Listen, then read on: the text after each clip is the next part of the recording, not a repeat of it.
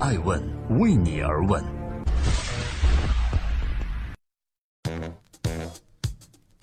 Hello，大家好，二零一八年的一月十七日，星期三，我是高原，欢迎守候爱问每日人物，每天晚上九点半准时上线，记录时代人物，探索创新创富。今天我们就来关注一下，二零一八年第一个打脸的人是撒币的张一鸣吗？王思聪是这样给二零一八年的第一周总结的：王思聪撒币，张一鸣撒币，周鸿祎撒币，冯佑生撒币。教主周鸿祎还在王思聪的朋友圈下面评论自己是大撒币。同时，在二零一八年第一周。除了和大家一起撒币以外，今日头条的创始人张一鸣还做了一件打脸的事儿，准备招聘内容审核编辑两千名。他不惜雇佣两千名编辑的庞大人工成本来代替人工智能审核内容。为什么要做二零一八年第一个打脸的人呢？曾经说好的只用人工智能来审核内容的承诺呢？整改四部曲。人工智能还是人工审核？二零一八年一月三日，新年伊始，今日头条突然开启了人海战术。应聘者在互联网上寻找招聘信息的时候，能够看到一条非常引人注目的消息：今日头条招内容审核编辑两千名，要求应聘者热爱新闻、关心时事，具有良好的政治敏感和鉴别力，本科以上学历，党员优先。为什么一向相信算法的张一鸣需要那么多人工审核编辑呢？这一切源于二零一七年的十二月二十九日，这一天呀，网传估值已经达到三百亿美元的今日头条，本来呢要洋洋得意地跨进新的一年，结果突然收到了网信办的一个通知，大意是今日头条手机客户端持续传播色情低俗信息，违规提供互联网信息服务，责令整改。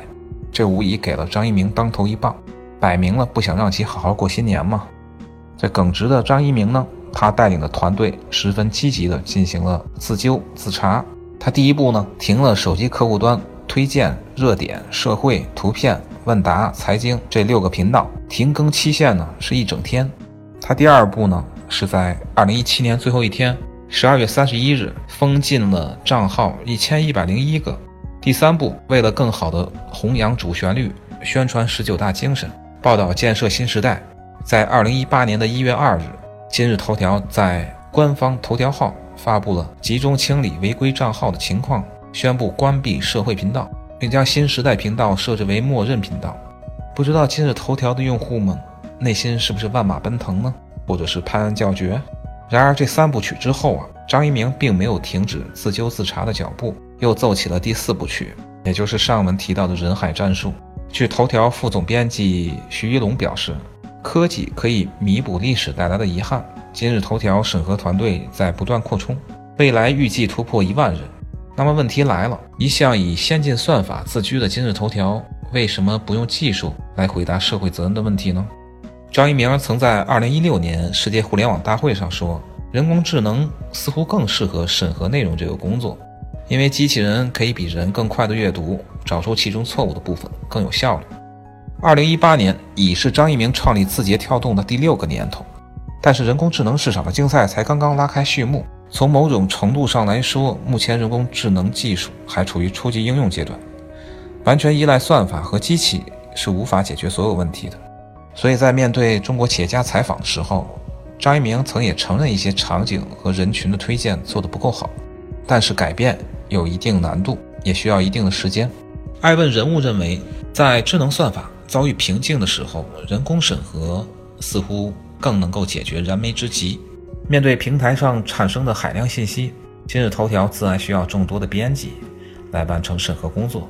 说了那么多，核心观点就是人工智能技术还不够格。人工智能路漫漫兮，其修远兮。二零一七年年底。张一鸣宣布了两大 AI 战略：首先，成立技术战略委员会，首批成员包含图灵奖得主，还有中国工程院院士高文、中国科学院院士张拔。其次，针对创新治理体系，与清华大学创新治理协同创新中心展开合作。一月八日呢，今日头条又与密歇根大学联合成立 AI 反谣言研究联盟，打击谣言和虚假低俗内容。技术派怎么找到商业价值和社会责任的平衡点呢？我们可以拭目以待。大家好，欢迎回来收听《爱问美人物》。不断扩张的张一鸣会成为 BAT 之外的第四极吗？在 BAT 主导的互联网江湖中，新生代独角兽拔地而起，头条、美团、滴滴现在被称为 TMD，各有各的算盘。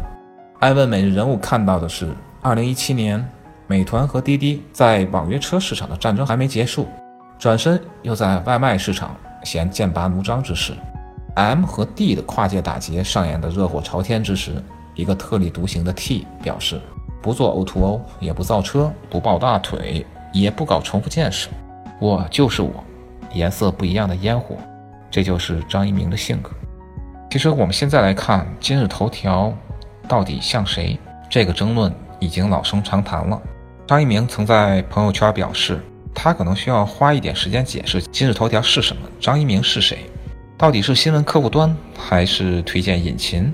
是媒体公司还是技术公司？从竞争关系上看，今日头条是几大新闻客户端强有力的竞争对手，但非同类竞争。同样是给用户推荐信息，今日头条是基于算法，而媒体呢是依靠主编。今日头条自身并不生产内容，它只是信息的搬运工，是披着新闻资讯客户端外衣的推荐引擎，而其背后的字节跳动是一家。技术公司，张一鸣则是这家技术公司背后的男人，一个典型的技术宅男。那么今日头条是中国创造还是重复建设呢？在美国，我们确实很难找到与今日头条完全对标的产品。相比其他互联网巨头将海外模式本土化，张一鸣用推荐引擎引领一种创新模式。他的观点是：别人做的不够好的，你有机会做得明显更好，对社会有增量的时候才做。如果别人已经做得很好，就不搞重复建设。但外界看到的是，今日头条正在把触角高调地伸向各个领域。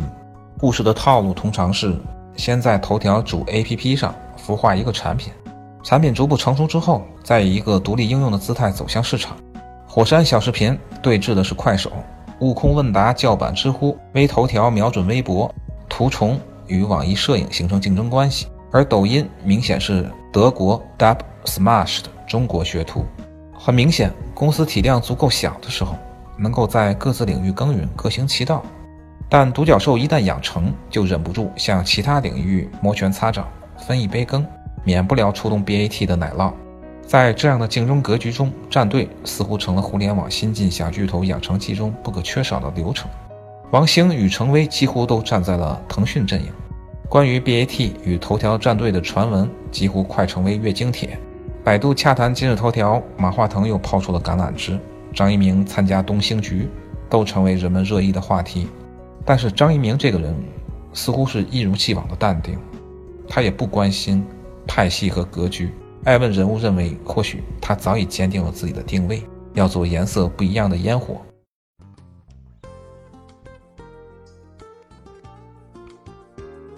爱问每日人物想说，近几年。